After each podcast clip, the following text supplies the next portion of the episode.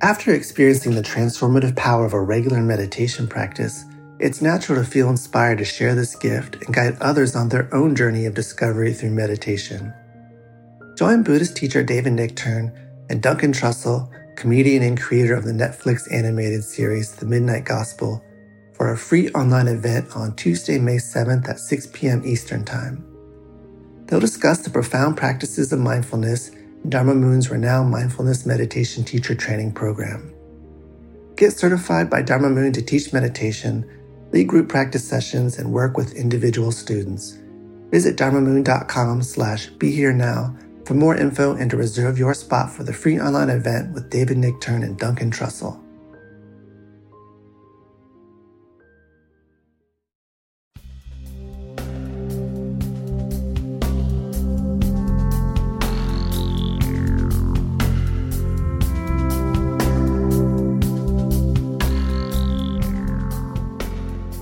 It's a wonderful Sunday afternoon here on the East Coast, and I have the privilege of having my bestie, David Silver, back to hang for a little on Mind Rolling. Hey, David.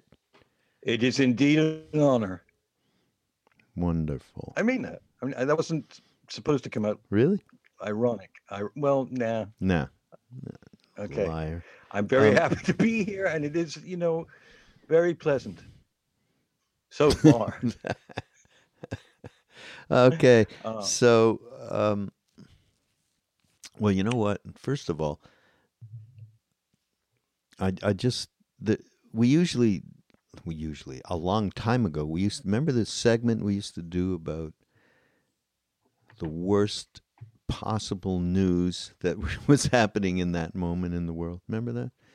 Yes, it, it was, but it was you, not me. I, I was always very, uh, you know, against it. Pollyannish? Yeah, I, yeah. I think everything was going well. This was in in 2014, 15, something like that, when um, the, the country wasn't run by yes. aliens from Alpha Centauri. Yeah, right. Um, but um, you told me a story the other day that prompts me now to start a new segment because we, we need to get way more positive, right? And this is is Yeah. going to be it's like the end of the uh, national newscast they'll put the last 12 seconds something good, right? Just to, They do that. yeah, Good just- news now. Good yeah, news from the- CNN. yeah, the good news. Uh, so we're we're going to follow that example, and uh, but we're going to start off with good news. Some of the good news, by the way, is this shirt that you're wearing. Uh, with uh, is it Chinese or Vietnamese characters? I don't know. Uh, Well, I think it's Chinese because I- I don't really know, you know, honestly. But I bought it in Chinatown. So that should give a, a hint. Yeah, And I bought it in the year eight uh, 19, 19. 1898. No, it was a 19 thing. It was a 1988 or something. Because Uh-huh. I, you know, and um, it was, you know, five dollar. Okay. Um, it's beautiful, actually. I don't know. I love that shirt. Will It's you give me your shirt? I have to Off do that. your you know, back? It's like it's like one of those things you have to um, you have to do it if you're asked. Yeah. But I only just found it. I lost it for Okay. 28 th- years. So, So- let me have it for a little while. All right. You can have it It for a little nice. while, but I am serious about it. Uh, I really want you to recount this story of uh, when you got a an Uber in the city and got back out to your house upstate a little bit. Oh, oh, you mean last Thursday, disaster night in New York City? No, not the nine-hour bus ride. Nobody wants to hear about that. For Christ's sake. Uh, only you would get in and have that happen to you. No, Yes. the Uber you took with the gentleman from Tibet. Oh my goodness! Yes, yes, yes. This Please, is about. Uh, this is one. Everybody, this is the greatest story I've heard in it- years. it- you know, it is great because it was so positive. Um, I I was in um, Manhattan and was going to take a car service home and did, and it isn't actually an Uber. It's called Juno. It's oh a, yeah, Juno. Is it Canadian? That's Juno. No, no, no. Not everything's Canadian. It's good. Uh, and, and this is good. So yeah, we take it because we sort of object to the way Uber treats its drivers. It's very autocratic and weird. So we changed, and they're just as good. And I was picked up, and I actually couldn't see the driver. He was so small. At first, I thought it was one of those driverless car services, which I would immediately have got out of. But I couldn't see him. And then he said hello, and I said hello. And then um, it's about a 40 minute drive sometimes, depending on traffic. And we didn't talk for a while. And um, it, it really pleased me that he wasn't talking on the phone, which, you know, I don't want to sound like an old, you know, thing, but I really don't like that because it's happened twice now in my experience with car services. They've been talking on the phone and have taken a ridiculously wrong direction, having been spoken to about 11 times not to take it. But, you know, on the whole, they're great. So we're driving and beginning to get on the West Side Highway. And then he says something to the effect of, How are you today? And I said, I'm I'm very well. And then I noticed that he was I wasn't sure what he was, but it I, it seemed to me he was Tibetan. And um, then he said to me, You're very lucky. It is sunny day. I don't drive in rain or snow Hmm. because uh, when I make my transition, I want it to be calm and still. So I thought, well, that's that's really something. And I said, so you, you- are Tibetan? And he said, yes, I am. I'm Tibetan. How do you know? I said, I just know. And then he smiled broadly and Mhm. and then because you know something in me wanted to communicate this to him, I said, um, I know a bit about Tibet. And I think at first he thought I meant, you know, sort of geographically or something, or where it was, or its troubles with China, or whatever. But then I said, you know, I love Tibetan teachings, Mm. Nyingma teachings, you know, all kinds of teachings from the great lamas. And he, you know, he his eyes opened up because I don't think anyone had ever said that to him before in New York. Hmm. And um, he said, "Oh, you know about lamas?" I said, "Well, I know, you know, the minuscule that people have, like me know, but I do. I'm very, uh, you know, it makes me happy to even think that I know something about all of that." And uh, and then I, I I I entered a torrent of information to him and said, I really love His Holiness the Dalai Lama, the Karmapas, both Karmapas, and the last Karmapa. I love Tr- uh, Trungpa. I love Lama Norlha and Kalu Rinpoche. Kalu Rinpoche, he said. Kalu, you know who Kalu Rinpoche is? I said, Well, yes, I do. I do. And I love him, even though he's passed to the next dimension. But, uh, you know, he is totally amazing just to like look at him and be in his company. Didn't really have to say anything, although he did say things. Well, he was just tremendously happy about that, that particular thing, Kalu. And then I said, I like Mingyur Rinpoche. And then I was bragging like a twerp, you know, listing like 1,200 lamas, you know. And then, you know, I, I read this and I read that and the sutras and, you know, but he couldn't get enough of it. And he was just so happy, you know. And he told me that he used to be a cab driver, but he'd stopped that and was happier doing what he did, what he does and um, he escaped Tibet like so many, right? And then he opened a little thing above the mirror, the re- the rear view mirror, which I think he made in this, you know, Subaru K90 or whatever it was, and out of it came a bunch of Tibetan stuff, like a Kalachakra medallion, and um, Mm. and then uh, malas. And then he he was driving, so I didn't do much with them. He just showed them to me, and um, I said, "Oh, that's wonderful. We're protected. That's so great, you know." And then we engaged in conversation for about another twenty or a little more minutes Hmm. about Trungpa mainly, because I'd met Trungpa a lot, and and about um, Rimp, uh, um, Mingyur, Mm. Lama Mingyur, who I went to a talk last year. And then we got to where I live, and um, for the first time ever, because this does not happen, and shouldn't really, the driver jumped out, came to my side of the car, round the back, opened the door for me, and then held my hand as I came out of the car. And then he hugged me, and he had tears in his eyes, and he said, "You've made me very happy. I'm so happy to know you. I'm so happy to know you." Tears, you know. And then I was laughing, and then we were hugging, and and it was just the most beautiful thing. I mean, in the sense that here we are, two blokes, you know, in a car at the West Side Highway, and I could not have spoken to him, or he could not have spoken to me, and that would have been that. But instead of which, he was tremendously happy that a Westerner, which I am, uh, had any inkling of his life, of Mm. his inner life, because he wasn't interested in talking about anything to do with Tibet or New York or anything like that. He just wanted to talk about the peace and stillness that he finds from the deities that he, you know, Avalokiteshvara, Tara.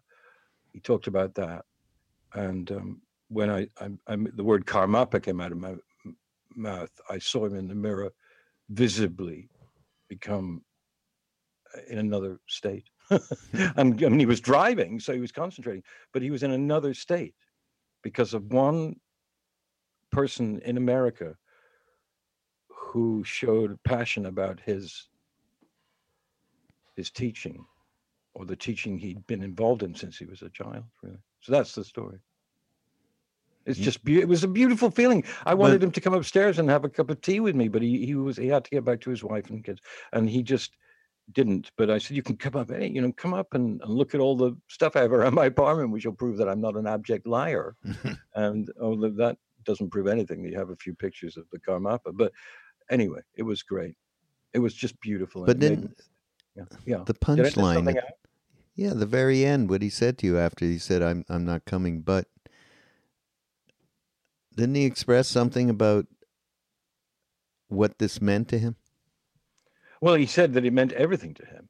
That it, that, that it was extreme. I don't remember much Hmm. more than that. He just he was just hugging me and saying, "God, you know, you just you just you're you've reached my heart, and I, and I, I, I this is my life you're talking about, and I, I never Mm, expected to have this conversation with anyone in the back of my car." Yeah. And his humility, you know, he's driving a car to support a little family in in Queens, I think in Ozone Park, Queens, Mm. and you know, just so humble and completely. I mean, he was as much of a teaching for those thirty minutes, forty minutes, Roderick, honestly, as any anything, because he was so joyous with this humble job he had. It's hard driving in New York, hard. Hmm. First of all, because of the kind of people that may get in, and secondly, because of the drivers, and secondly, thirdly, because of New York, which is you know imbecilic. So you know, it, it was a big moment for him and for me. Yeah. But that's what got me at the end of the when you told me the story was this is my life.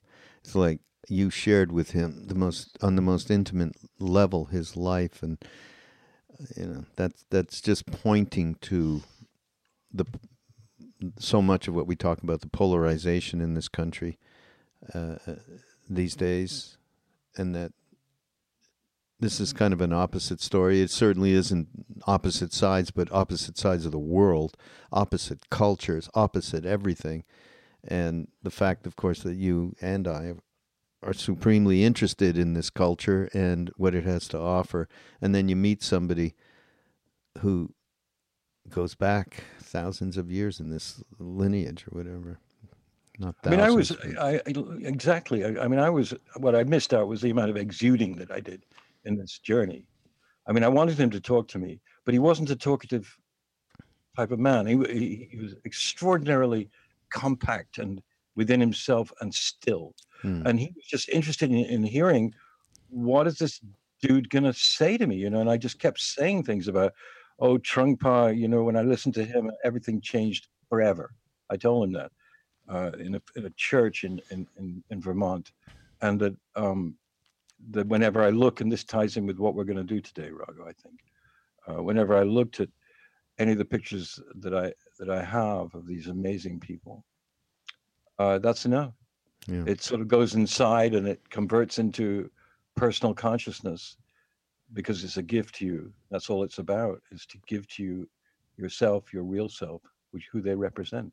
Mm. And um, you know, I mean, it made me think. Should I go on a little more? I, I seem to be talking too much.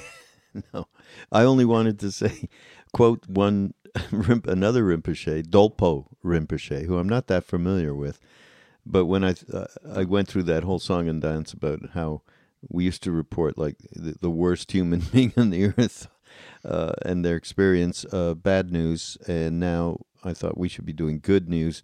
And then it it was also prompted by what uh, Dolpo Rinpoche said. He said it's easy to feel overwhelmed by all the bad news and horrific pictures in the world.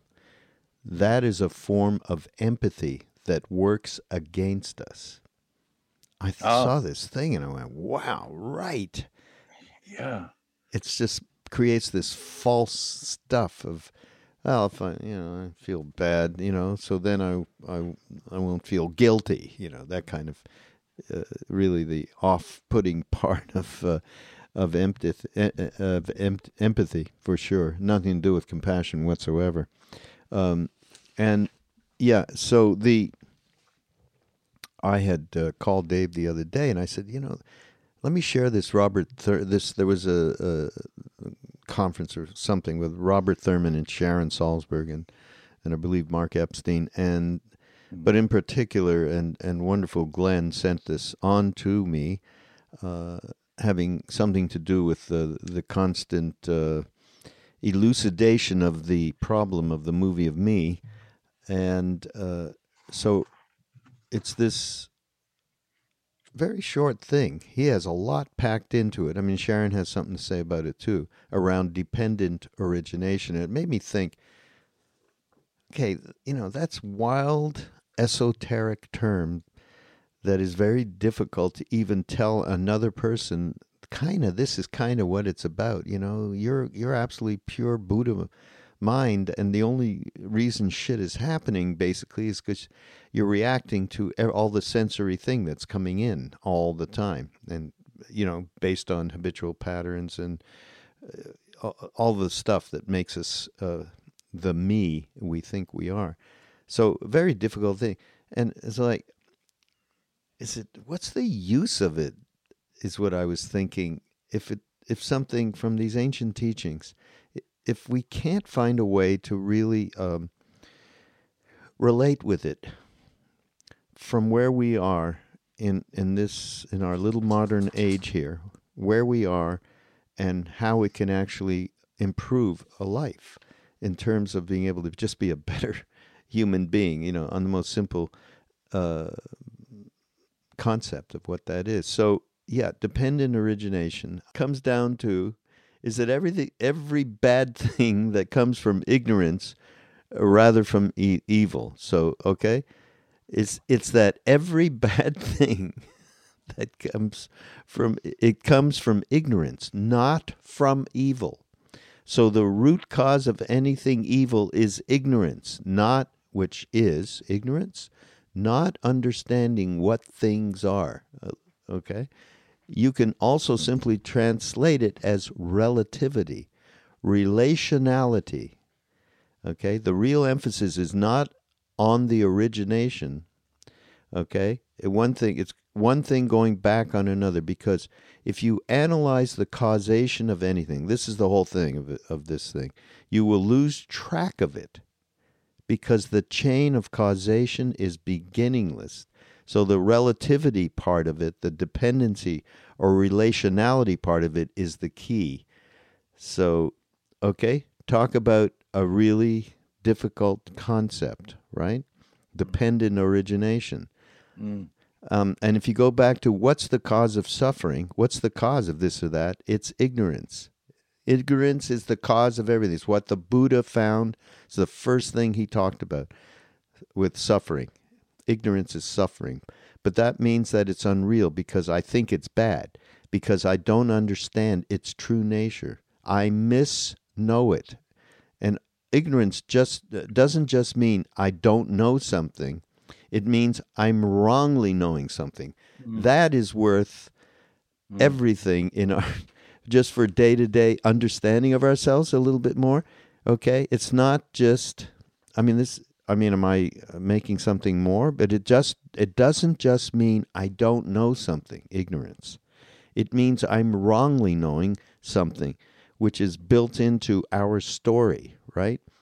We are wrongly knowing so much shit as part of our day to day story. That's the real ignorance.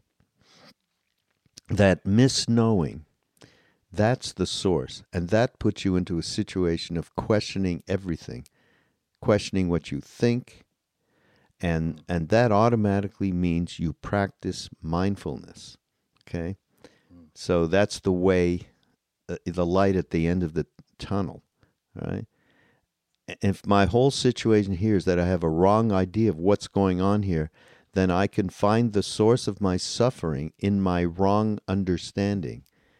And also, it's very encouraging because it means that if you come to have understanding, wisdom is a knowledge, it's knowing the nature of things. If you come to know that, you will be happy. I mean, but by the time you know that, you there's no knower and there's no. I mean, yeah, right. Well, th- there are so many paradoxes in that in that train of thought. You know that, and they and they, my God, they they analyze it forever in every every teaching. Is that? But I mean, so ignorance is also. I mean, could you characterize ignorance as being self-cherishing and the and the and the the, the disturbing emotion disturbing emotions? Yeah. In other Absolutely. words, you know, um, that you are truly the slave of your of this ego thing, which is supposed to be a um, a bridge between Sat and and Ananda and Chit. You know, I mean, the ego is supposed to navigate you as an incarnation to a point where you understand that you are just that, an incarnation, and not uh, separate from all other incarnations and from all other actions. But the ego somehow in the West, but probably globally, became you know the slave master, the, the the plantation owner that said you know all the inklings and urges towards transcendence and altered states and eventually merging with the Atman, if you like. Uh, those are um, those are what I want you to do, guys, in the fields. You do that. I'm the plantation owner. I'm the ego. Do that and so we we do think that that's bad that's good this is terrible i hate this Yes. this is bad happening to me i wish i was somebody else etc etc you know it's hard because emotions are um they're not shall we say they're not real but you feel them in other words you feel um You identify with them is the is the worst problem up there. It's when I broke my wrist, for instance, and I, I, I remember the moment of impact when I destroyed all the tendons and, and bones in my right hand and wrist. The pain was so excruciating that there's nothing on earth that would have, um, for me at any rate, could have not been completely involved with it. You know, I mean, it wasn't like I was going, okay, this is just horrible pain, and I'm not feeling it, and it's it's neither good nor bad. No, I was Yeah, but that pain that's that's a whole other thing. I, I, I, w- I will say to you though, when I read this thing from Bob, Mhm. that that ignorance isn't just based on not knowing what the f- hell's going on. It's when you wrongly know what you think is going on. And I can't tell you more and more lately, I have looked at myself from the as much as possible from the non-judgmental non-judgmental witness and gone I have no idea if this is right. Mhm. within my whole lexicon of of patterns and beliefs and projections i have no idea. I'm i'm acting on it but i'm i'm i'm becoming more and more aware of that. And and the opposite of that is more of what i have done and everybody mostly has done in their lives and, and one one good example of it we were in india with uh, maharaji and we were in Allahabad. And I remember there was, there was quite a few of us at that moment, and uh, we were staying com- communally. And at the time, Ram Dass had hepatitis. Okay, so it was all about okay, other people had it or they knew something about it. One by one, a half a dozen people went and said, "This, I know, this is absolutely the thing you should do." Okay including myself. And I'll never, and I got into it with somebody else saying, no, your view is completely wrong. I'll never forget this. Meanwhile, yeah. Ram Dass is sitting there, you know, acting as if he's being completely manipulated one way or another to do something, you know, and he's like Mm. sick with, you know, yellow with hepatitis. And the, I mean, that's the most gross, gross example of how we absolutely act like, in this case, like we were a doctor and we, we absolutely knew what the thing to do was. In the most subtle ways, I find, uh, you know, I look, I look and can see how everything that's come before me in terms of how my life's evolved and the things that I have reacted to. That's this whole dependent origination thing. So everything that has come in and then formed me to to kind of be, uh, you know, the automaton mini me and react in the way that uh, it's been set for me to do. Suddenly, there's a a little bit of a looseness going, well, maybe I don't have any idea. And these are just built on these projections and these reactions and so on and habitual patterns. And so, yeah, I have had that experience more lately. And I love the way Bob puts it. It means I'm wrongly knowing something. And and he goes on, and so this is the opposite of many of our slogans ignorance is bliss. Ignorance is not bliss. I don't. you say, and he gives a cup. Ignorance is suffering. That's the source of it. Knowledge is bliss, and that you know, there's that re- uh, reality. Um, Well, you know, there's that interface when you do come across something that resembles uh, a deeper truth for yourself, and there is that you know madness that ensues, like in psychotropic or psychedelic or shamanic uh, transactions, you know, that I've been involved with. Uh, suddenly, you, have no ground. It's not like you're falling towards the ground. There is no ground, and you will fall forever. And and the reason I say that is because I remember distinctly that thing of suddenly knowing that what I thought I knew just was an idea, you know. And for me, it happened. I remember it very specifically. It happened uh, next to a large aquarium of of, of sort of nice looking fish, you know, sort of exotic fish. I remember looking at them. This is in 1967, and realizing that each one of them was carrying a, a charge. That each one of them was was worth worth looking at and kind of realizing, oh God, you know, there's a soul, you know, swimming around there. Then I realized I'd never really known about fish, and in my lysergic, you know, space, I couldn't stop looking at all of them, and and really felt like I I, I felt, oh my God, I never really gave fish a thought, and you know, how could I possibly think about eating them? That was going through my head hmm. you know now this little change this interface can be a real battle because you're going into a space which has no ground by very nature of the fact that you don't have a ground for it you know you have a ground for saying you know trump and his followers are, are ignorant imbeciles and dangerous lunatics and fools and we progressive democrats know all the answers. Well um, what do you do with that in terms of the origination deal? Do you go well actually it's all one big mess of human Interconnected.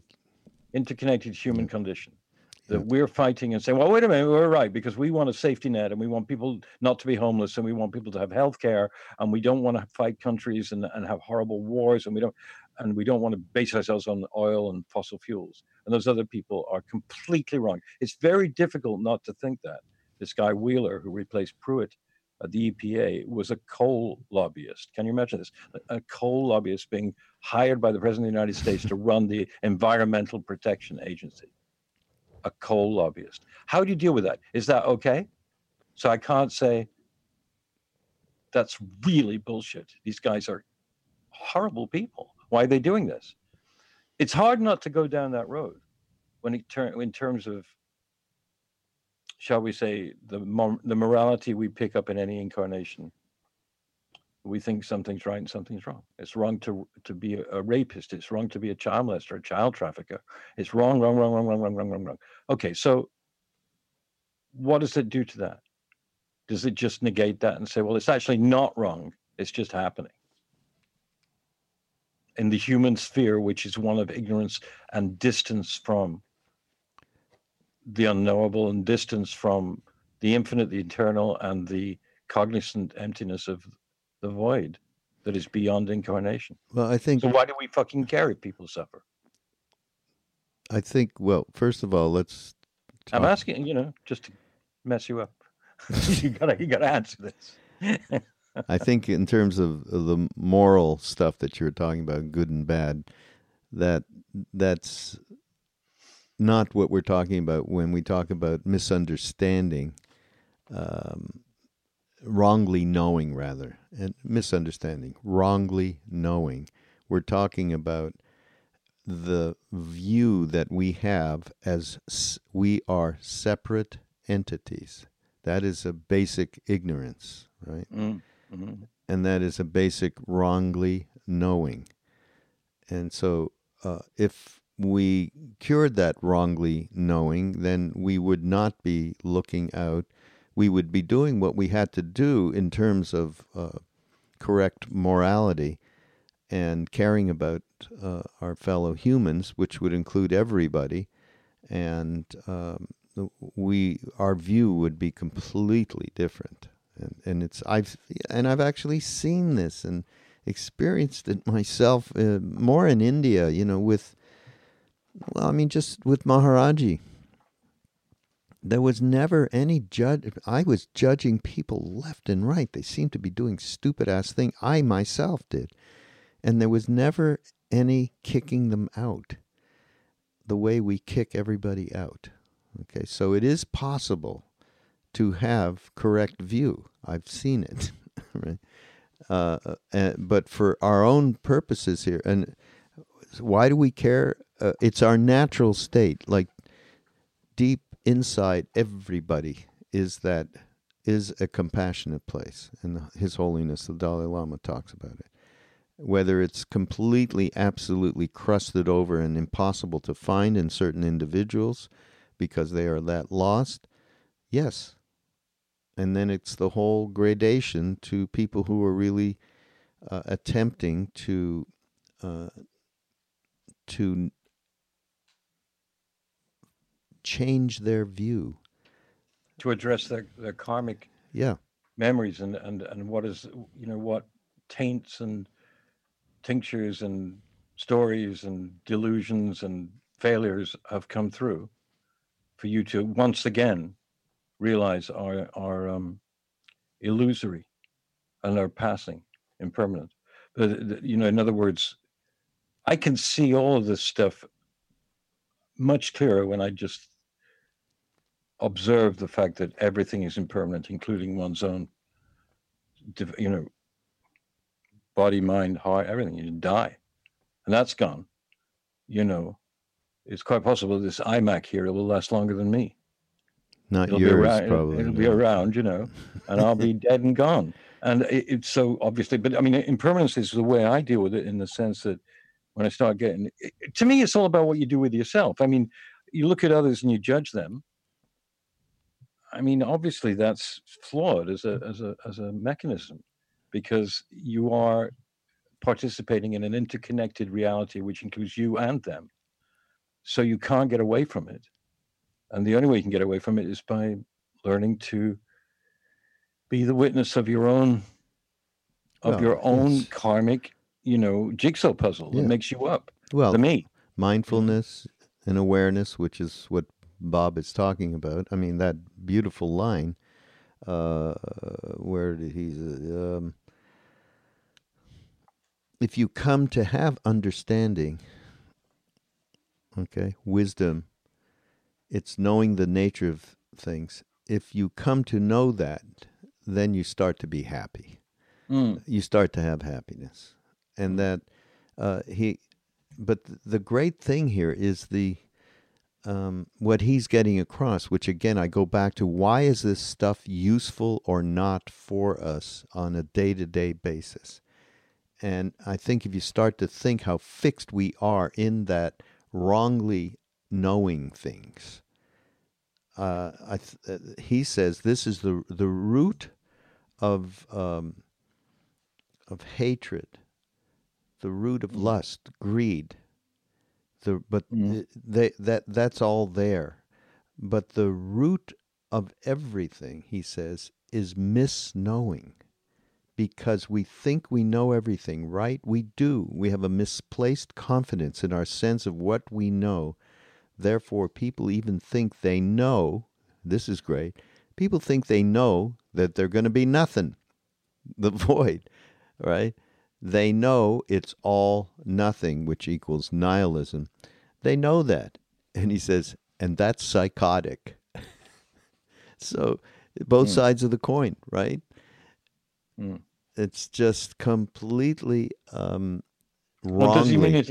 Does he mean? I, I don't have it in front of me. Does he mean psychotic because we think we know, but we don't Yeah. really? Yeah, right, exactly. Yeah, including the spiritual, you know, brass ring of emptiness. I think he's talking about here. They're going to Mm. be, an, you know, shunyata, a zero, Mm. Mm. right?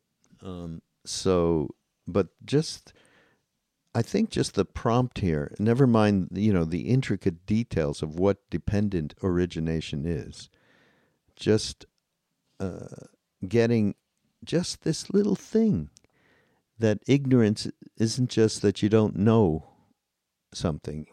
It's it's that uh, you wrongly know that thing right? And sorry hear my dogs go off here. We haven't had that in quite a while dave i think people have been zero. waiting for it. Yeah, yeah, they they're waiting for it. Well, you know, they may know more about this than we do because they're not going through all these, you know, vicissitudes we go through all the time about what we think is important to know and what is important to do.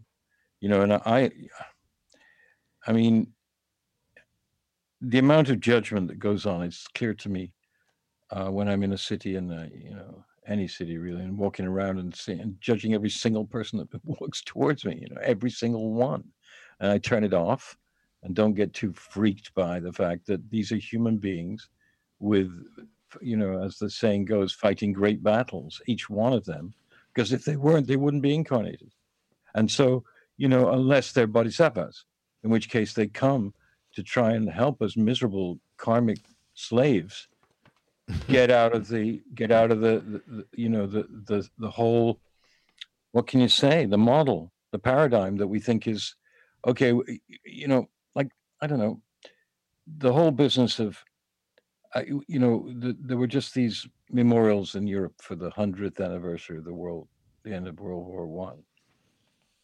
And i must say that when i was watching them you know i thought okay i understand why they're doing this. I understand it. They're recognizing heroism and the defeat of not that it defeated anything because it came back tenfold 20 years later with world war ii and i was thinking to myself i don't i don't buy this i did go through this very heavily last week. I don't buy any of these tributes any of these speeches any of it because what's the point of living of just talking about the past as if it means anything? It only means something in terms of morality. Okay we learn not to do that again. We stupid species. It kills millions of people. 20th century you know hundreds of millions of people killed for no good reason you know and boom i mean i don't know why i'm even talking about this but it's just sort of like yeah what's that got to do with not knowing Well, I don't know. I just I thought I'm watching the tribute for about five minutes, and I thought, oh, okay, I, I think we should do this. We should tribute these guys. And then I thought, why? I'm thinking of something that's false. I'm thinking that this changes anything or helps them. They're dead. They've gone moved on. I'm alive. What the fuck? Who cares? all right Not that now I don't care about them dying, but it's just wrong thinking to think that these things that we hold so dear oh okay well that's a are complete and total nonsense. That's you the uh, the most uh, you know tip of the iceberg. That stuff. I mean, you could go on forever on that. Yeah. I just think that the the only way we can even um, begin to make the change to the to a perspective that allows for the fact that um, we understand we absolutely are always in this uh, wrong knowing business. We are in the wrong knowing business because of our own desires and our own um, how we push away what we don't want. We don't want pain. The whole thing around suffering, the whole the ignorance of it. I uh, I just love this thing from Bob, and on the level of our internally knowing who we really are. That other shit about these people that are going on and celebrating one thing or another or causing, you know, that is the most. Uh, you know, that level of ignorance is the level of ignorance around uh, power, right? I mean, it is the most gross level. I honestly, I don't give a shit about that. I only, I care. I mean, I give a shit about it if there's suffering going on, obviously. But I, I figure the only thing, the only chance I got is to is to get a tip like this from Bob Thurman around. Oh yeah, I'm walking around thinking I know, and I have no room f- for any openness of Right. getting true understanding. I mean, to me, that's a fantastic uh, teaching. Well, you know, because I read the wrong thing, I, my thing, uh, you know, to me was much more dealable with because It was. Tell me what it is. Yeah. Archetypes and Yeah. and deities that can actually help you rather than just be Get right view. fucking, you know, maelstrom, this vortex of knowing, not knowing. Uh, I mean, it's better, you know, the way this other thing you sent me from Manoj uh, is fantastic because, and the reason is we should print it. Can we print it on the web on the uh, mind rolling thing? I, I wonder if it of have to- isn't there already from when I did it last time. Oh, you, it's there already. I don't know. Maybe I'll check. Well, it's worth it because what he does is he makes he he, he makes it possible to understand why people uh, are so serious about um, icons and and masters and and murtis of those people and and why they mean something. And it's all about bringing it internally to yourself, like finding those parts for yourself via these archetypes, and therefore having a moment of realization or maybe a lifetime, and changing things. Can you give an example of uh, one well, um, for instance, that you care about? yeah, um, he he talks about Shiva, Shiva Nataraja, the Lord of the dance, right? And he says it's the archetype of anyone in radical change in their life. Now, I hadn't heard that from all the people I've ever heard talk about Shiva. I'd never heard anyone talk about it's about radical change. Hmm. And he goes on to say, life is uncertain. Anything can happen anytime to any one of us. The real question is, how does one live such a life of uncertainty with certainty? And he says, well, Lord Shiva's archetype really helps because life is a dance. It's inherently chaotic. You engage with it, you create with it, you destroy with it. You do not, however, make the dance into a drama. Know who you are, your pure consciousness, the stillness that is never born nor dies. By embracing the dancer, the Shiva Nataraja, the joyous dancer, Nata means the dance, and Raja means king.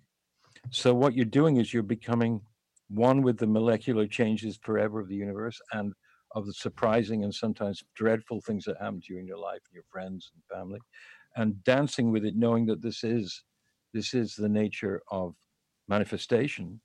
And the only way we can do it we are manifest we are human beings.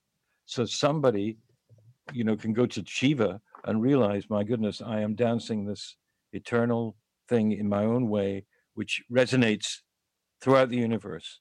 Galaxies changing black holes. Suddenly you know i i lost my beloved wife whatever it is. And shiva will help you. That archetype internalized. He makes a great point of saying it's nothing to do with statues out there and everything although you can imbue them with energy to give you energy.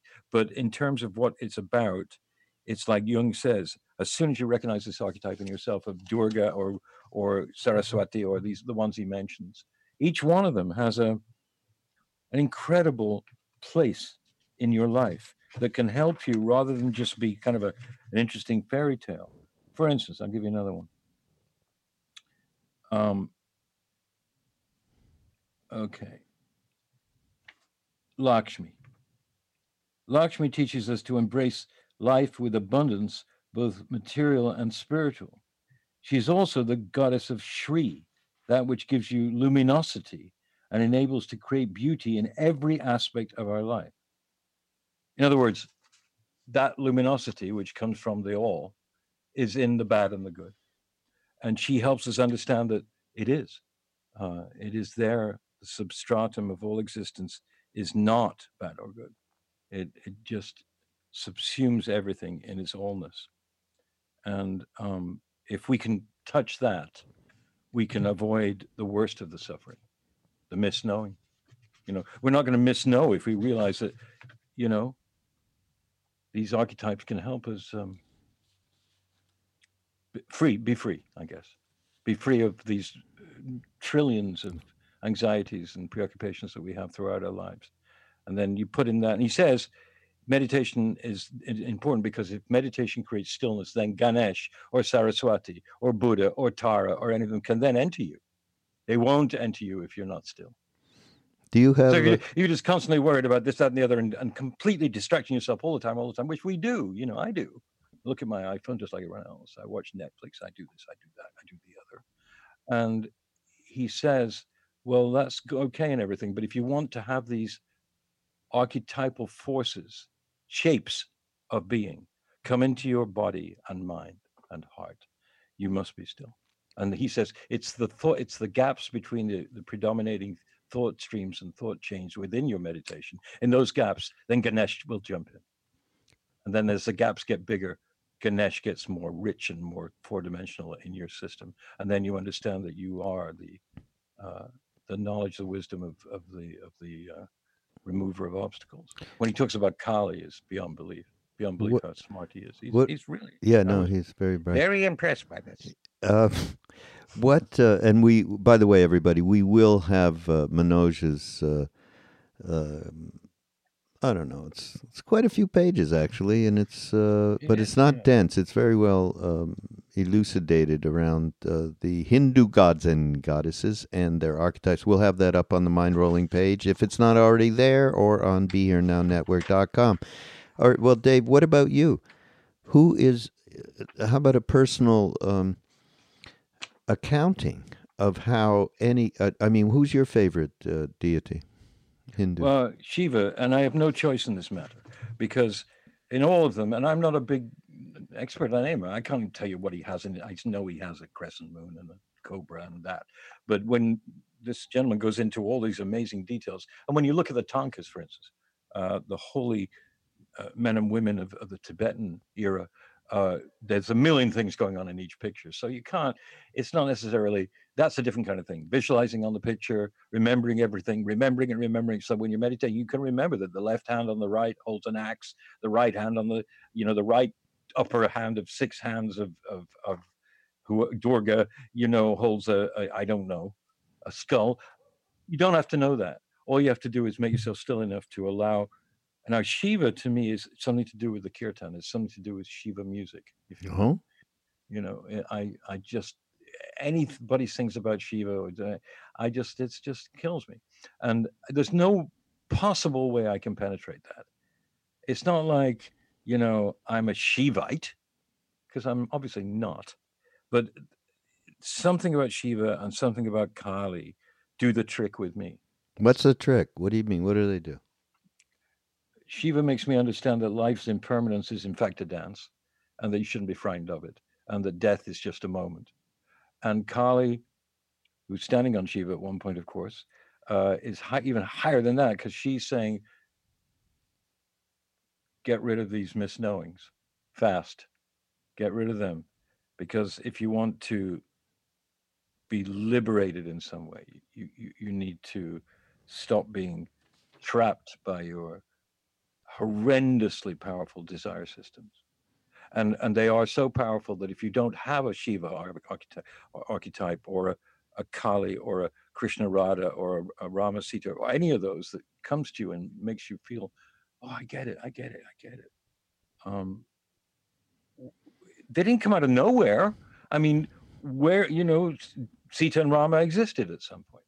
And then they became this thing which now can exist within you and it has a cauterizing effect. That's the way I look at it. Hmm. It's How- cauterizing. Mahakala, for instance, the, the, the, the fierce and terrifying Tibetan deity, is not really terrifying at all. He's just saying, I'm going to get rid of your bullshit, but I'm really going to get rid of it. And it's going to hurt all the way down the line as if I'm cutting you with an axe because you're so attached to thinking you're right and to thinking that everyone else is wrong or to thinking you know when you don't know or having an opinion that you stick to through your entire life and you're so into it. I believe in socialized medicine. And if you don't, you're you're you're a selfish pig. And um, that may be true, by the way. But but but even if it is true, there's a way of looking at it. I mean, the great great tankas of Milarepa have always infected me because of the he, his head's on one side, and with all the obstacles that he went through and all the terrifying sufferings and destructions and disappointments and nightmares that were inflicted upon him by his guru, uh, that face remained still and and composed, as if it were saying, "This is only the universe. This is just what mm. this is the universe. It's not some alien horror film, some you know, some horrible sort of bad design." that you know God forgot something, which was that things can get horrible. So what? Why do you think we, from the West, have gravitated? Not we. That sounds like a big collective we, but there's many a, people on the spiritual path who yes. are the path of self-knowing who we yes. really are, which is what we're talking about, so we can get along on a day to day a little bit better.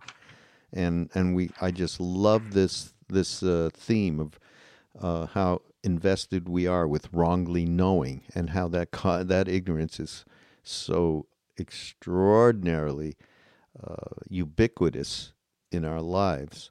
Why are we gravitating towards Eastern um, symbols and archetypes?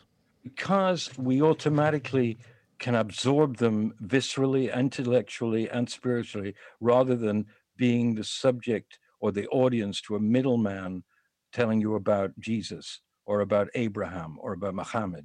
Nothing wrong with those great yogis. But does it work to have someone telling religion, in other words? We don't like religion. I mean, from the 60s onwards, people were going, you know, I'm not going to church. I can't deal with that. And synagogue and everything. Sure. And is that right or wrong? I can't say. But I do know this that I was the same as all of that. It was like, show me something that will change me and show me something that will improve my disposition, not that this is bad and this is good and you're going to go to hell for God's sake and you, you're you're going to suffer more mm. than you are actually suffering because you didn't do something or because you're gay or because you're black or because you're whatever nonsense, crippling nonsense that religion is. I mean, when Akhenaten actually invented, you know, monotheism, which was what 5,000 years ago. He was the first being that we know of in this yuga who said, "Yeah, with the Egyptian gods, enough of that. There's one God, sun God."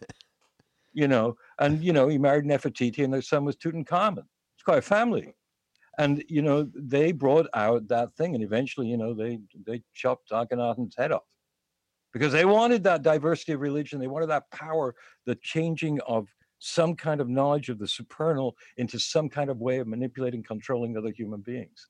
Nonsense. The Catholic Church, nothing against Catholics, nothing against Jesus.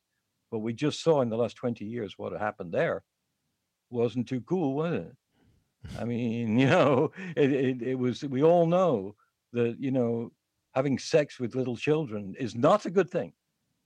How come they didn't? So churches, all these things never appealed to me. It was like, no, I like going in right. churches. I meditate in churches all the time in New York, wonderful churches. I love being in them. But as soon as a dude comes and starts telling me what to do, it's like I'm 12 years old again. It's like, nah.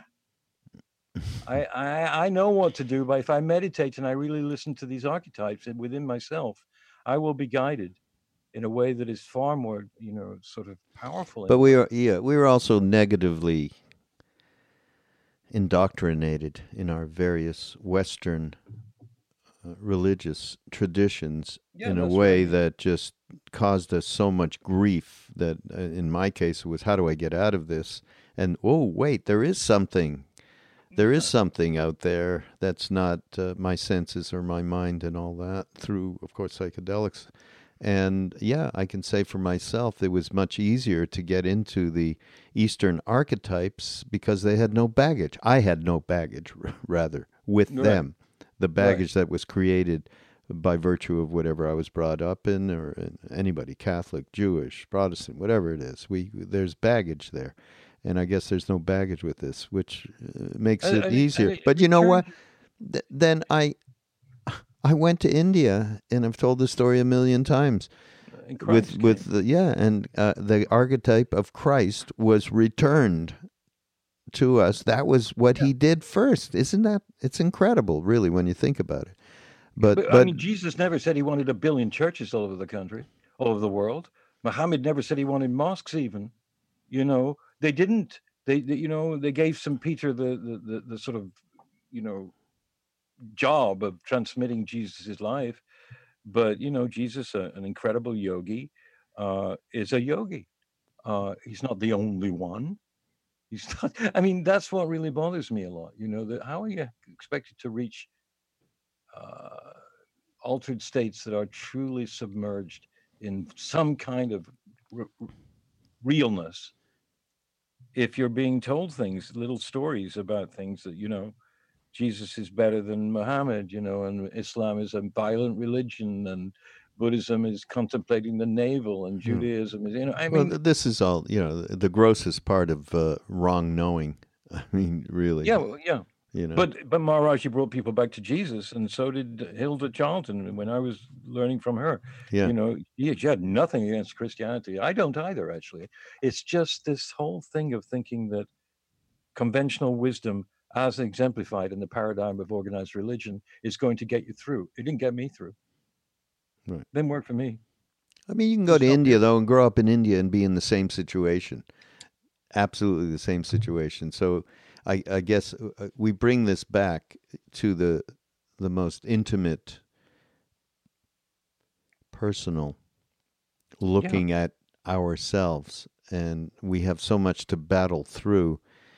Uh, Yeah. In terms of these patterns that have been created, but in so many different ways. Not to mention what we haven't even spoken about, which is the karma of previous incarnations, which is even makes uh, you know um, dependent origination seem like a cartoon when you start to talk about karma and re- reincarnation. This, at least, reincarnation, dependent origination, and the idea that we are absolutely just reacting to everything that comes into uh, that quote unquote me and we build Mm. that me up from all of that stuff it it so it it is dependent on us interacting and it's that interaction which is just so important the understanding of that and uh, so this Which is- we got to get Bob here. I'm going to get Bob. Uh, we got to get mean, Bob here. it- it's available.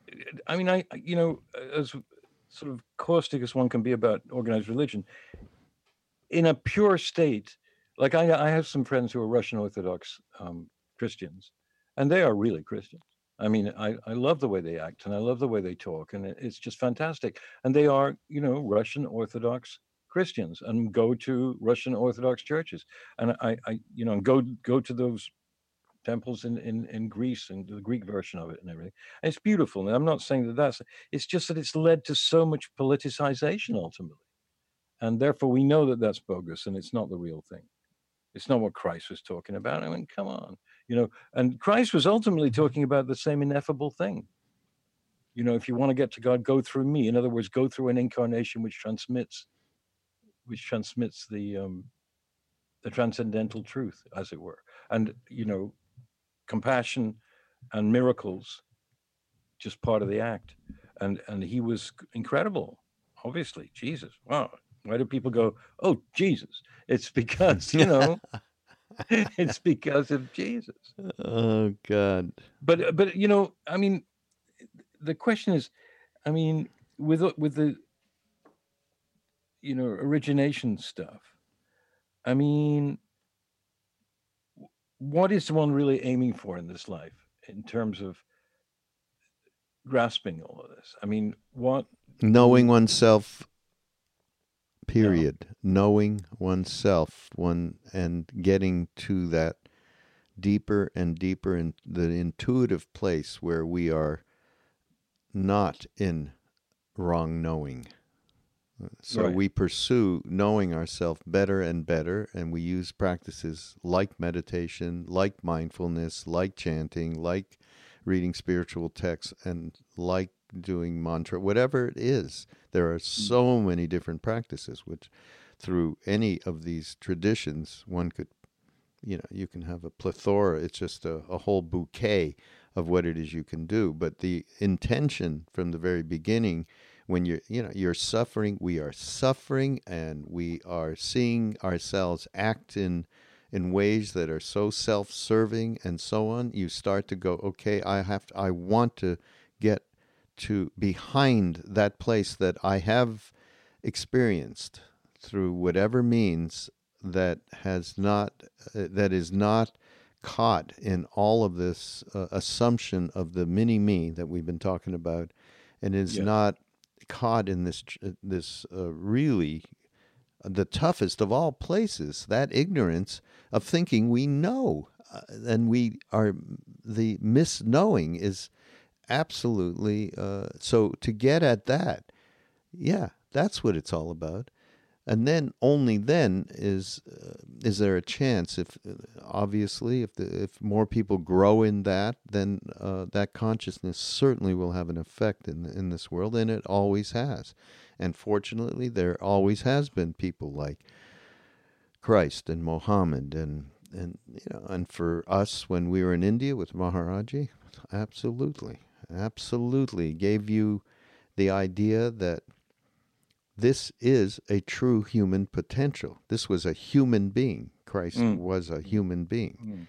Mm, mm. So uh, I th- that's why uh, I think that, and and that's uh, you know what we've been trying to do with mind rolling forever, is bring up things that make people maybe think about. Wow, yeah, I am walking around all day wrongly knowing. Mm. All of us. All of you know, us, that's, all that's the time and and and uh, you know Bernie Glassman, the wonderful Zen uh, priest uh, who who just died with uh, a couple of few weeks ago.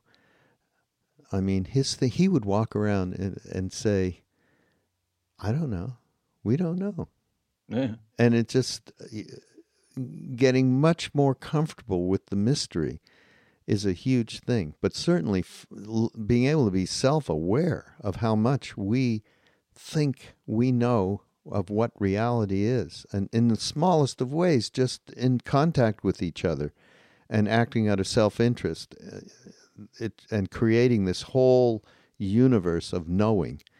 So this is a this is a great thing with Bob. Uh, you know what? And Bob's uh, he's going to be around uh, at the uh, retreat. Everybody in the spring with Sharon Salzberg and Krishna Das and Ram Dass, and this is going to be early May. I'm doing a little commercial here, Dave, but the, uh, the Bob is going to be there. And you know what?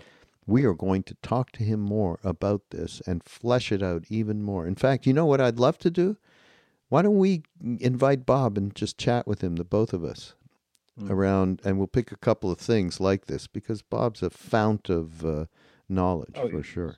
Yeah. He's he just sucks up wisdom, and it- and it's so incredible that you know a Westerner can be such a respected, um, not expert, but a, a practitioner and absorber of of something that he wasn't born. Yeah, Tibet. He learned Tibetan in two months. Okay, Yeah, he I mean that's that. beyond. Yeah. You know, beyond beyond Yeah. the beyond the beyond the beyond. Yeah. But I mean, you know, this guy called Jonathan Haidt, H A I D T, German name, is a professor of social psychology at NYU. He was on Bill Maher's show a few weeks ago, Oh. as a matter as a matter of fact, and he's written a book called uh, I don't know the names of his books, so we'll have to find that out. But he- he's basically thinking wrong thinking is is is what we're about right now, and polarities and, and rage. But he comes up, well, he came out in a TED talk I saw him give. I didn't, I mean, I, I saw it on YouTube.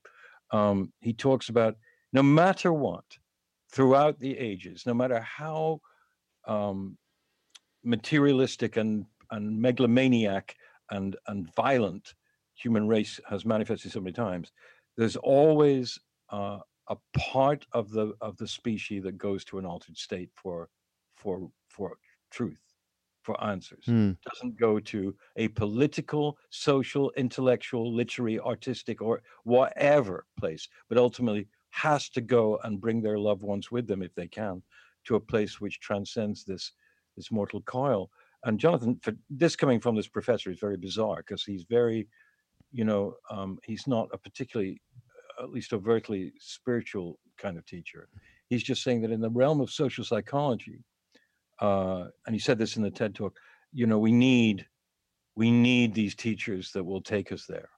And he's not saying, you know, will take us there to organize a morality or a Ten Commandments, but to organize a, a self-awareness. Mm, wow, that's Yeah, fantastic. He's great. Oh, great. that's wonderful. I mean, I, I- you know, I saw him on Bill Maher, and Bill Maher's an atheist, you know, and so he didn't get into he didn't get into combative stuff with Bill Maher. He was just saying we're we're too coddled, and we we just are no longer finding in ourselves what is what is eternal. We're just preoccupied with the with the the you know the conventional paradigm of of, of social living. Uh, conventional living, conventional wisdom, which is sometimes wise and sometimes the wrong thinking. Yeah. Uh, he's good at this. He's oh, really good. oh, that's really Jonathan good. Uh. Uh-huh. We'll put him. Uh, we'll we'll get him up on the on the show Yeah. notes and get people aware so they can find out more about I'll him. Look up his book. There's one book that is about you know the the good things. Um, but I mm-hmm. think you know you were talking before. You know, think about Gandhi. You know, they throw him off a train. They shoot at his friends. They the British. You know, they had their complete mindset about the way the world is. You know, the British in, imperialists and, Yeah. and Well, again, the, the most gross example of that.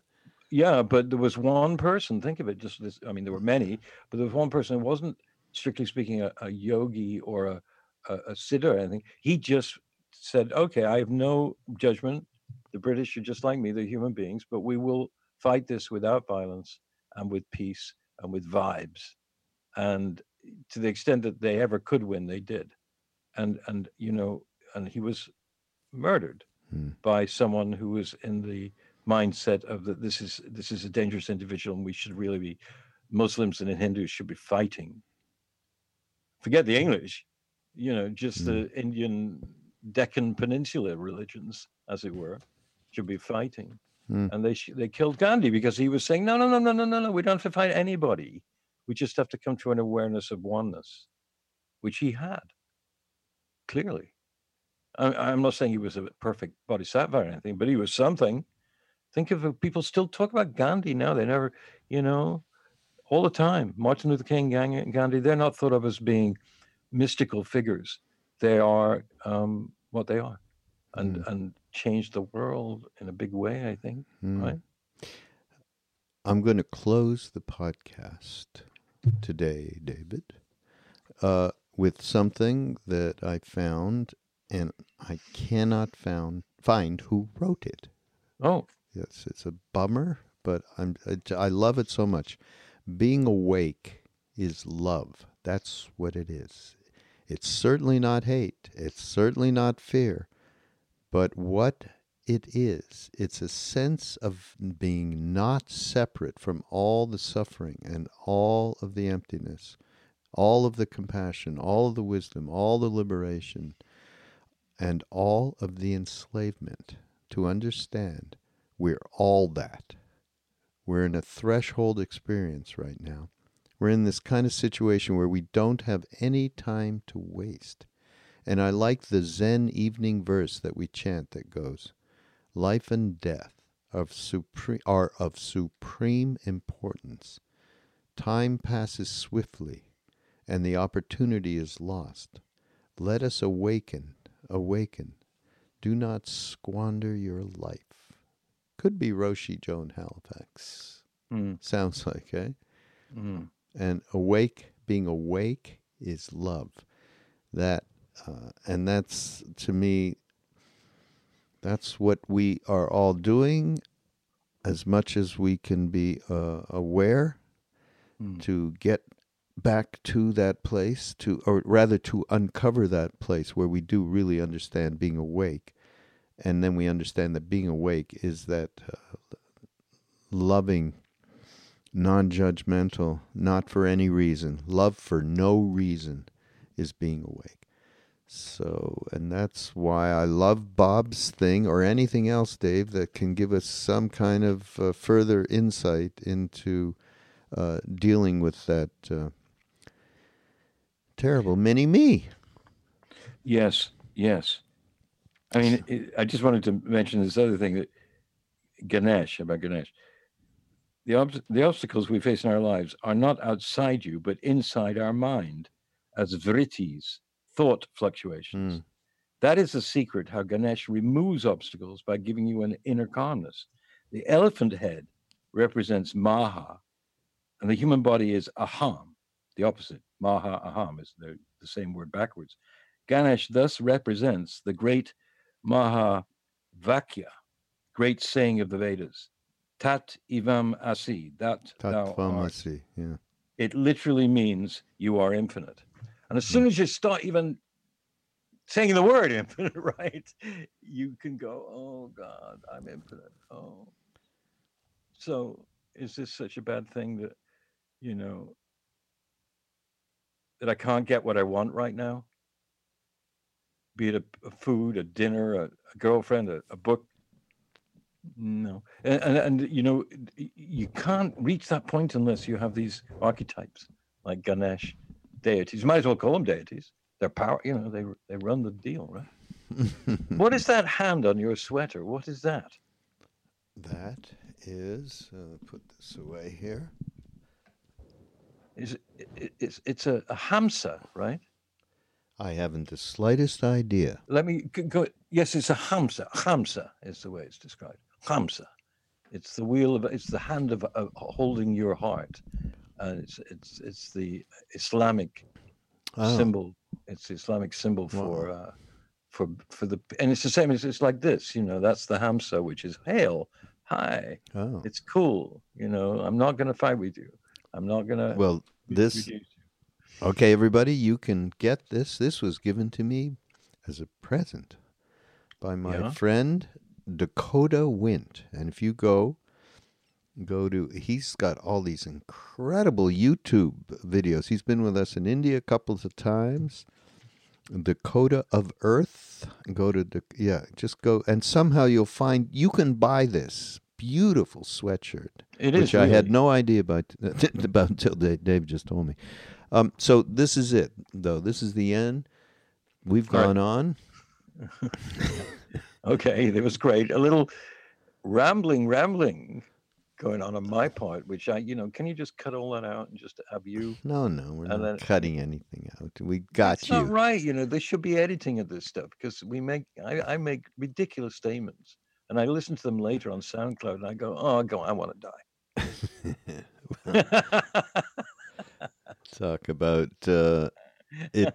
Let's just say everybody feels better when they understand that we are all uh, walking in murky waters at one time or another. Okay, right. so it's That's- okay. But uh, it. thanks for being here, Dave. Appreciate it. Yes, Bob Dylan said, there's high water. There's high water everywhere. That's not a Bob Dylan impression. All right, no, this it- is. it's just what, I, what he means is, you know, we, Oh, yes, right. It's we're encountering- walking in murky water. Yeah. Yeah. yeah. Um, this is mind rolling. Gild, what about walking with gilded splinters?